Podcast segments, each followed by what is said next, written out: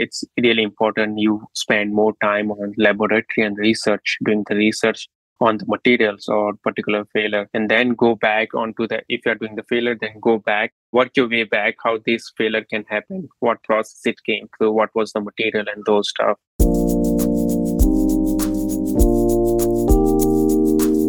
Hello, hello. Welcome back to the It's a Material World podcast. I'm your host, Punith. I'm with my co host, David. How's it going? Pretty good. I just returned from Europe uh, where I went for some work travel. So, pretty jet lagged. how was that, David? Like, how much of it was actually in the factory or, you know, versus like getting some time to explore Germany, if anything? Yeah, yeah. So uh, I did work but luckily, the weekend was mine, so I, I, went around and saw a bunch of sites. So it was very fun. My second or th- oh, third time being to Europe, so it was lots of fun. But yeah, it, it's like a nine-hour time difference from California, so I found myself falling asleep at like 8 or 9 p.m. and waking up at like 6 or 7. So I'm still getting used to the time difference, but it was a good time. But I think it was a good time. How about you? How are you feeling? I'm good. I'm good. I've been a little bit sick under the weather this week. You can maybe hear it in my voice. So this is kind of, you know, recording this podcast is like a Michael Jordan flu game, if you will, you know. Um, but as a bold take to claim for yourself there, but okay. I mean, it's the same thing, I would say. I was thinking, you know, just kind of looking at our backgrounds, we've moved around quite a bit. Like we've had a bunch of different podcast backgrounds, you know, you in different settings with different internships or back in Atlanta, or, you know, me in Minneapolis, St. Paul, and now Chicago. So it's just kind of cool to see just over time, over the past few years, just like how our lives have changed, how we've moved around to a lot of different places. But yeah, I mean, overall, I've been good. Went to a wedding last weekend as well. So it's just another reminder of us getting older, but also seeing like our friends having like major life accomplishments. It's just been, it's been a good time. Awesome. Oh yeah, so we can jump into today's episode where we talk to Nick Tandel, who's the head of quality and process at ASW Peng, where he talks mostly about metallurgy and failure analysis of metallurgy. And he was very informative as he talks about the entire process as well. What he does, what does metallurgy do in general, and kind of just a broad overview of the field as he's had lots of experience. So, with that being said, what was your favorite part of the episode? Yeah, I think it was cool hearing about specifically failure analysis and what you're looking at, like the methodologies that you implement, but also the material science principles that you learn in class and how you implement the combination of the two to kind of get to the root cause, specifically in process, if there's any failures or anything that you have to kind of continue to dive into and adjust so that you can get back to manufacturing efficiently and a high level of quality. So he touched on a lot of different principles whether it's like the lean problem solving, lean manufacturing, but also the failure analysis methods or the tools that you can use, whether it's optical microscopy to look at the microstructure or in, you know, a higher level scanning electron microscopy as well. So it just was kind of like, it just reminded me of my past experiences, you know, like the metallurgy classes that we took, talking about martensite and austenizing temperature. And then also, you know, my internship where were learning about lean and Six Sigma methodologies, and then also, you know, materials characterization as well. So it was just really cool to see how all of those can come into play and how he leverages those as well as just continuous innovation on the manufacturing side 2x his company's revenue in one year you know? That's just a crazy feat. So it was just cool to see how the results can come from what we've learned in our academic and industrial settings. What about you yeah, I thought it was really interesting that usually when we talk to guests, we're talking about the end product. So the startup who's making this one product and trying to revolutionize like the field. But from his point of view, it's more of the manufacturer, like the supplier. And so they mostly focus on spring wire, which is then sent to a bunch of different manufacturers for their end product. So it's interesting hearing about the process of creating from raw material to the actual um, material that will be used to be the final manufactured equipment and how that goes into how you talk about process, how you talk about scaling, and more of a generalized approach, but still making it at scale. And so, where, for example, you or I would be focused on maybe one or two products, he's focused on like 10 or like 20, where he has to check the quality of each of these different products to see how that affects like the final output.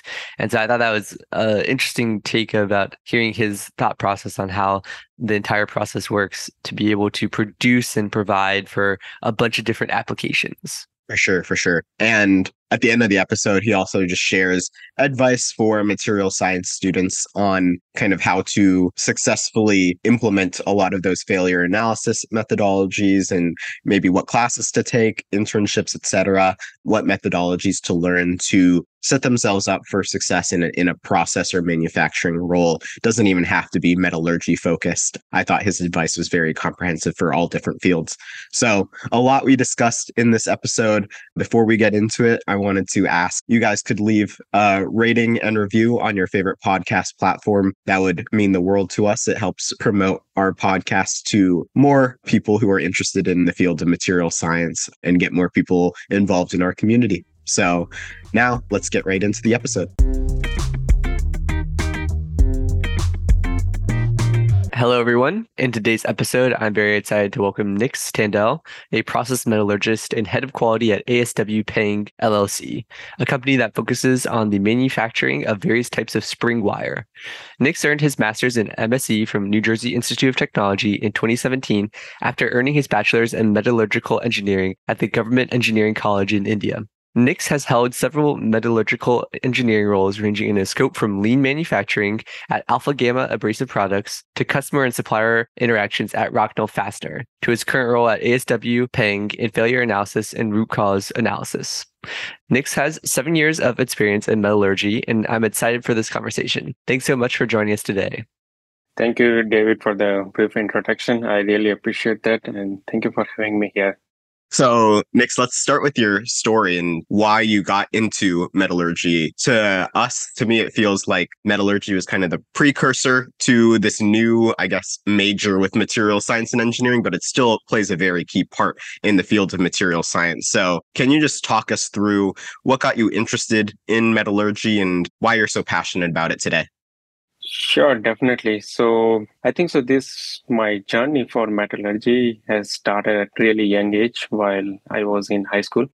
So where uh, it's mainly we have a family manufacturing business. So my father is also metallurgist, and I was seeing him in the family business how he's doing, how he's developing the stuff. And since then, I've been more curious about the how the whole metallurgy field works. And then I after the high school, I start pursuing my undergrad in the metallurgical engineering field. So after that, when I start doing more undergrad undergraduation work, I realized start doing the internship in my field where I start learning the more practical knowledge alongside with my theoretical background knowledge. And after that, I start doing involving more and more because in the undergraduate, all the courses, new courses comes every semester. So i was kind of reading the theoretical knowledge and applying on my like practical knowledge with my together with my father you know, which was greatly mentored by my father. And since then i'm like more curious in metallurgical field and then i did more failure analysis and all different stuffs on that one. So that's kind of like my short journey over there in the metallurgical field why don't you also walk us through what a day in the life of a metallurgist looks like in your field yeah sure definitely let's start with very small basic definition of metallurgy. So basically, metallurgy is a very specific field of materials science, which focuses on particularly on the metals like aluminum, steel, iron, or the special metals like titanium. So as my day-to-day activity involves like analyzing the process chart, the day or the yesterday, how it been, the all processes has been ran through, because those processes directly impacts the product quality or the finished product. So i will be analyzing those process analysis on that one. Then uh, apart from that one we'll be involving the microstructure analysis of the particular product which is like i would say the very key quality factor which determines the quality of the product. In the microstructure label you can see what type of the microstructure it is and is it the good for that particular product or not and as well as the mechanical uh, testing data from the previous or the current day in order to see the product quality has been proper or as per the customer standards or not. And as a metallurgist, I also do the failure analysis. Uh, if we are having the internal failure analysis or the external failure analysis, then I will be going along with the teams. What are the where did this particular failure has been happened on the process side, and then how did that happen? What was that particular metal? What was that particular product? Was that, and then we'll be going from that uh, using that particular root cause analysis and various tools using that one. And yeah, so this is like some brief introduction on my, as a metallurgist, my day-to-day activities. But there are a few more other stuffs will be also going on, uh, working with the executive teams uh, to making sure working on the new product development or like doing the commissioning of the new machine installation to make sure our new product uh, development will work through that and various other stuffs will be involved. I'm curious to the effect of working remote versus in person. It sounds like a lot of what your job does is analysis, either microstructure or process.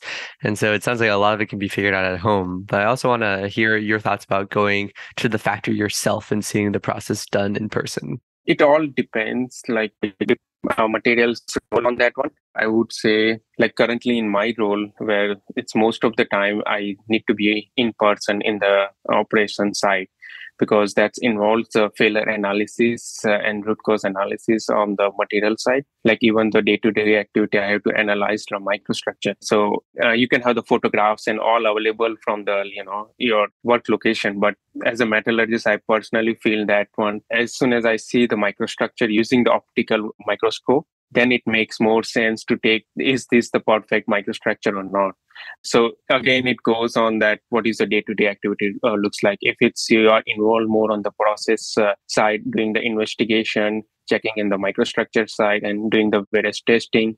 If you are involved in the r&d side like the doing the new product development it's uh, very important that you are on site how the process is working how you are carrying out the new product development with the team because that involves a lot of cross functional team work and also the communication with the team and then and then we can make sure that the product what we have developed it's uh, as per the specification. And there are some roles where you can do the hybrid but it's not uh, like 100% you can do remote but most of the time it involves the in-person uh, testing and all the stuff yeah, that makes sense. I think, especially when you're trying to do root cause analysis or anything like that on the process side, then, you know, they call it going to Gemba, go to where the work is done, right? Walk the line, see what's happening. So there's a lot of power in that, obviously but I want to focus on the products that you're mentioning, right? I know your company specifically works on various types of spring wires, so that's a that can be a niche field.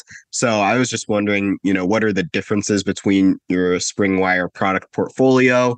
Does one product or manufacturing of one product require a completely different knowledge base of metallurgy or are you applying a lot of the same principles? How does your role differ for the manufacturing of one spring wire versus another if there is any difference? So let's just go through the different uh, i will break it down this part. So we, as a, we manufacture various spring wire products that goes in the automobile industry. Then it can go into the agriculture industry and the fiber optics industries as well. So in the automobile, it's various part. It could be involved in the engine, the transmission rings, or it can go into the as a valve spring. So it's various different products, uh, variety of the products involved in the spring wire manufacturing. So it depends uh, like what the customer requirements on that particular products uh, involving that one. So we do manufacture the various uh, spring wire products that goes into the various industries such as like automobile or the agriculture or recently like fiber optics markets as well. So it all depends on the what end customer requirements are. Like all the wire size could be the similar, but the product application will be the various differently. And so like one of the we are producing currently on the very fine wire size.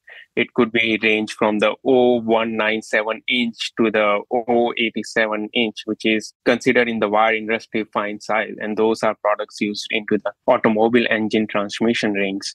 Then other products are used into the developing 5G technology or fiber optics market So again, that goes to the different individual products that I has been manufacturing.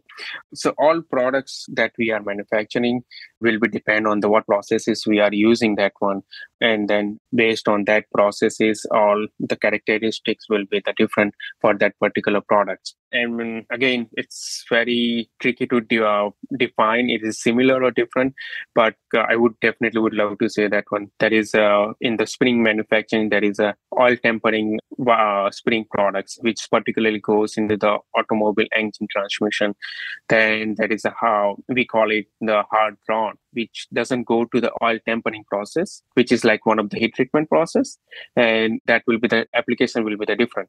Like some products will go into the, like, you know, in the very simple example will be the car seat, you know, you press the button, it goes back and forth. So there is a spring involved. It's in that, like some of the, our wire will be, it goes to that, our customer and they make that particular spring. So that will be used in the car seat or they will make the very small spring that will go into the transmission ring. So again, this depends on how the end customer requirement will be, what our client will requirement will be. So you kind of mentioned there that for automotive, even for like a transmission spring ring or other parts, the way you treat it, like a oil treatment, can differ, and that's like the main process differences. Could you maybe go a little bit deeper and tell us like are all spring rings like made and then the treatments are different? Or it seems like you do such a wide range of products. How is it like feasible to mass scale produce all these at the same plant in a way that it works that you can produce all these niche applications while still being like efficient and not having like a million different products that you have to make from scratch yeah so what i would love to do that i will definitely go over through the, the spring manufacturing process. So that will kind of give you the idea how the whole spring wire that manufactured because basically what we are doing is manufacturing the spring wire and then we ship it to the, our customer. They will make the spring from that particular wire so let's go to that spring wire manufacturing process. So what happens is we will take the wire rod, which can be the various range from the various wire uh, rod vendor. Those steel rod vendor will be across the states or across the globe. Once uh, we will get this that particular wire rod, we will do the depending on again this goes to the end product what you are planning to manufacture. So we do plan in advance that once the material arrives what's the next finished product that for that particular product. After that we will do the depending on the product requirement that is a various equipment process will be involved uh, initially or it could be the directly cold forming. The basically cold forming process will be like you take particular size of the wire. So like i have this you have this size of wire right so you draw it down using the cold forming. So this will be very size like this, very fine size, uh, or the intermediate size we call it. And then after that, if you end product is ready for oil tempering process, then you will ship it to the oil tempering process, which is like the heat treatment process. So just to give you the brief overview on that, what is heat treatment? If someone asks me, then it's very, I would describe in the very simple way that you can change that without changing this particular product appearance. You will change its internal mechanical properties. That's where the microstructure gets involved that is it the properly heat treated part or not. Then we will have that cold forming process. After that we could be doing one of the heat treatment process. We call it the patenting. The patenting process is also a treatment process but that makes the wire more softer. If you want to do the more further cold forming or wire drawing process in that particular wire rod because from the wire rod, for example, you are on the 0350 inch wire rod, and if you want to go directly to the 0150, there is a certain uh, limitation on that particular wire rod. So you have to like do that, make more software. So in order to go it to the 350 to the 150 you have to do the patenting process to make the wire more softer and you can achieve the finished product characteristics. So that's one of the patenting process then our product will go through the patenting process and after that we'll we will be doing the more cold forming or the wire drawing process. And once over there uh, we will do the wire drawing process, we will send it to the oil tempering process, that particular product. So in oil tempering process, uh, as I mentioned earlier, that we change only the internal, that process will change only the internal characteristics of the material. And uh, once that's done, then we will be doing the further finished product testing, which involves that one, okay, this product has met the our customer requirement or not and once that has been done then we will approve that particular product and that will go. So like in the wire i'm not sure like everyone has seen the wire manufacturing plant but there will be like 20 strand lines will be running on the one machine. And the, all the 20 lines will be running at the different speed or temperature or the going through that various speed. And those 20 uh, wires lines can be millions of pounds or thousands of pounds will be producing in a day or so so yeah this is kind of like spring i would say the wire manufacturing industry looks like again if you are in the different industry segment like medical industry or some other the processes might be different but that's how like currently we are manufacturing in the wire industry that's awesome. Thank you for walking through that entire process.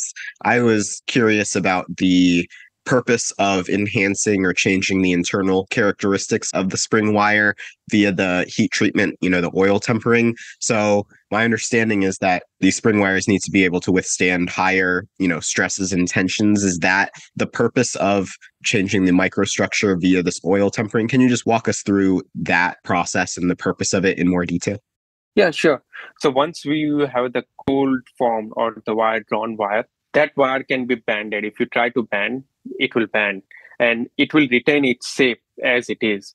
So if you have seen the spring, you know, you press it, you release it, it will come back to its original state, right? So that's what the oil tempering process where comes in in the place, and that plays a very crucial role.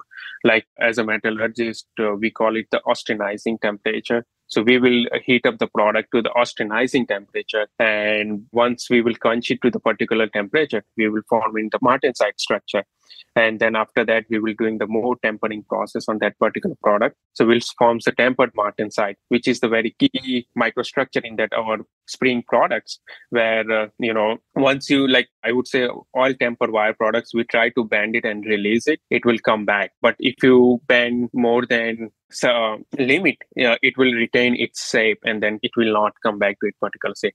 So that changes the whole process will change the internal microstructure and which will change that mechanical properties of that particular microstructure. And this will uh, help our customer to make the particular spring or the application they are planning to use it for that one. So that's how like in the oil tempered wire product that's really i would say the heart of that particular process uh, which changes the whole characteristics before the oil temper and after the oil temper process. Could you like just give a brief estimation? Like how much stronger does a wire get after being oil tempered so I can give you in the estimation based on the tensile properties where you, you know, stress the wire and you will see where it's breaking. So like it could be vary on the range. Again, I cannot define very generally on that one, but it depends uh, what is your product uh, chemical composition is also plays the part on. It could be very range from the 300 to the 350 ksi on that particular range. But again if you are different products your range will be different on that one. So before the oil tempering process you might be around again it goes to the chemical composition. So 100 and more than 150 ksi or something 200 ksi more and then you are changing the whole, whole tensile range. This is just the one of the characteristics on that one. Then you will be looking on the surface of that particular product on the microscope. It's also the one type of microscope. Rather going into the microstructure detail but you will look onto the particular surface. So that how that surface also plays the very crucial role on the spring manufacturing. If your surface of that particular product it's not well there is high chances while it's manufactured uh, as a spring it can break or something will not go right over there so now let's dive into one of the key responsibilities of your role, which is failure analysis. So we haven't discussed this in a lot of detail in a little bit on our podcast, but can you just walk us through the importance of failure analysis and maybe some of the problem solving methods or analytical methods that you use when trying to identify the root cause of a failure? So failure analysis is really important in all the fields. I would say that one because that will give you the chance of, or I would say the opportunity for improvement either in the process side or either in the product side. So this is uh, so failure analysis is really important, and then you can use various tools depending on the what type the product failure is looks like either you can be let's first go into the tool side how that needs to be done and then how can use that lean manufacturing tool or the root cause analysis part on that for that particular failure. So tooling side, you can uh, use the optical microstructure, the scanning electron microscope. Again, what detail you are looking into that particular failure, right? Like most of the in uh, failure analysis I've been doing on the microstructure level or the crack initiation, or I will be working with the third party to making sure that one how it looks like under the like very detailed level, not further down from the microstructure level using the scanning electron microscope. So those are on the tool side. You can use the various other tools depending what type of failure it looks like. If your particular, it can be involved the tensile testing or as well if you are doing on the uh, failure on that particular end so these are on the tooling side and but if you look on the like various analysis side you will be using the failure mode effect analysis where you will be put the particular product put the various process part into that. If this process is not right can this product can cause that particular failure or not? If this particular process parameter is not at this set point can this cause that particular failure? If those are the things are falling into the place then you will look into the further detail. Okay where this product came from or what was the chemical composition look like for that particular product? How the surface looks like the, for that particular product that it has occurred and then based on that factor like i will be doing more analysis and then preparing the report that's involved that's really important in the failure analysis. Whatever the process parameter or the failure parameters are involved you will be combining those multiple factors and then preparing the, based on the analysis I, uh, I will be preparing the report and then putting that everything into the place and then come to a conclusion or what will be the next step in order to improve that particular products uh, or the process side. That all sounds very important to understand the failure. But one thing that I think we could see an effect is like the profit. And so you personally made huge contributions in growing your company's revenue almost at a 2x per year rate, which is crazy. What would you say is the most challenging aspects of your work?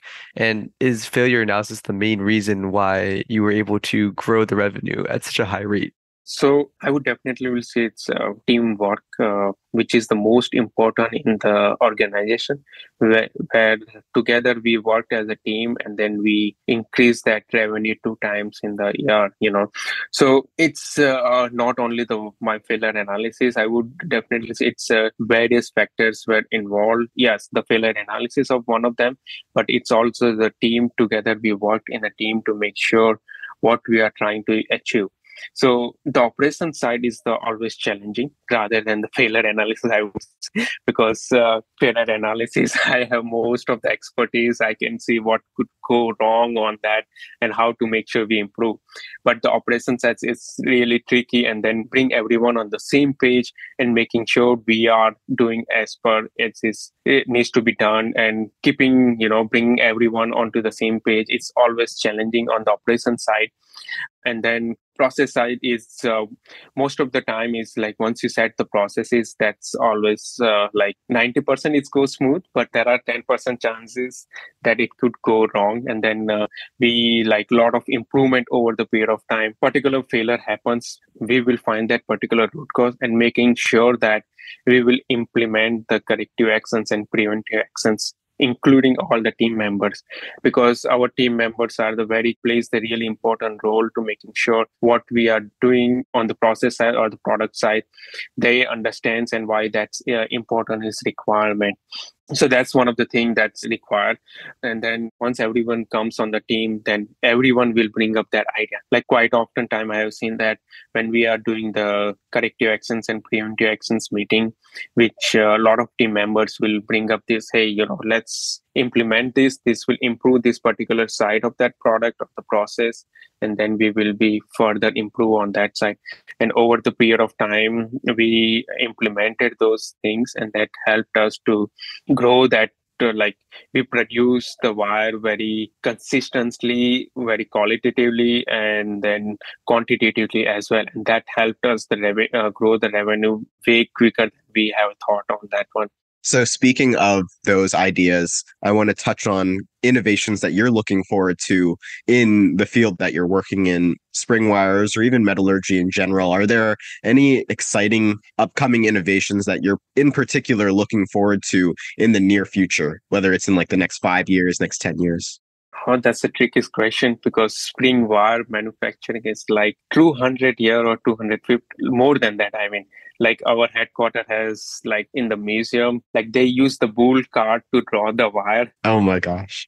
Yeah so now we are drawing at really high speed drawing the wire. High speed at uh, it's crazy high thousand feet a minute or you can go like 2000 feet a minute that machine. So in terms of the innovation that we are seeing on the machine side that trying to draw the wire faster so that will increase the productivity side. And the more innovation comes from our end customer we will not know t- even though what products they are working on but as a spring wire manufacturer we will have the certain quality characteristics and that will be pretty like nice i would say very stringent requirement and it's really hard to achieve or it, it can various para- uh, parameter could go wrong on that particular requirement. And those are the directly in uh, related with that innovation that will be particular our end customer will be working on that one. It could be like cleaner surface or it could be like we are looking for that particular quality requirement. Can you fulfill that one? Because since they are really high end project they will not tell us like what product innovation we, uh, we are working on.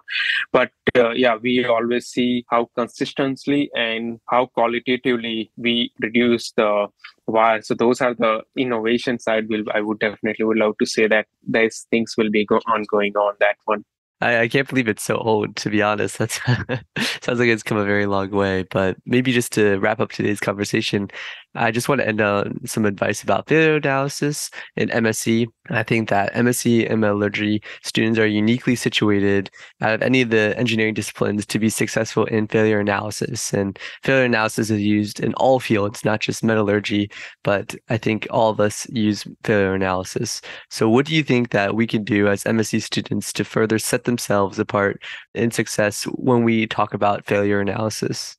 So I think the first important thing is the academic background that you take the courses that related with the failure analysis or your point of interest on that particular failure analysis. The important stuff is you know that how that particular material works, like material characterization, how that mechanical behavior works, and the failure analysis technique. That academic foundation is the really key factor on on that one alongside while you are doing the academic it's really important you spend more time on laboratory and research doing the research on the materials or particular failure and then go back onto the if you're doing the failure then go back work your way back how this failure can happen what process it came through what was the material and those stuff. And uh, really important the third stuff will be hands-on training that do the internship in the industry the industry you, would, you want to work. There are it's a various industry in the states and across the globe. It could be the semiconductor or the metallurgical like the heat treatment or there is one more field at the melting department. It's also involved. It feels like that one. So do the hands-on training while you are pursuing the msc and then based on the training your hands-on experience in the lab develop your skills or your analytical skill, skills how that will be correlated with uh, all this uh, stuff and these analytical skills will really help you to develop your understanding on the failure analysis side. And there are various like lean manufacturing tools that's also plays the role on your failure analysis. Like you can use that particular tools uh, like five whys, uh, like why this failure happened. You ask the why till you find the end answer. This is one of the example. So l- you learn those manufacturing tools, and yeah, I'm sure this will definitely will get you like in the failure analysis feel easily to uh, developing your understanding in the analysis and the process side Yeah, appreciate that. There's not much I, I can really add to that because I think you had very comprehensive advice. I think there's a lot of companies nowadays that are implementing some of those like lean manufacturing methods, right? Lean problem solving. Just one of them, just from personal experiences, is GE. But I just encourage our audience to to kind of look out for that. I think it is, you know, a powerful problem solving method, good to learn, or just even doing your your research offhand. You don't necessarily need to do the internship before learning about what lean and six sigma are and, and what those uh, methodologies involve but overall nix thank you so much for joining us today it was a pleasure having you and pleasure learning about your field learning about failure analysis and metallurgy in general so again very grateful for you joining us today no, thank you, Punith and David. I really appreciate your time for uh, going through this uh, process, and I really appreciate that. And uh, thank you for your time.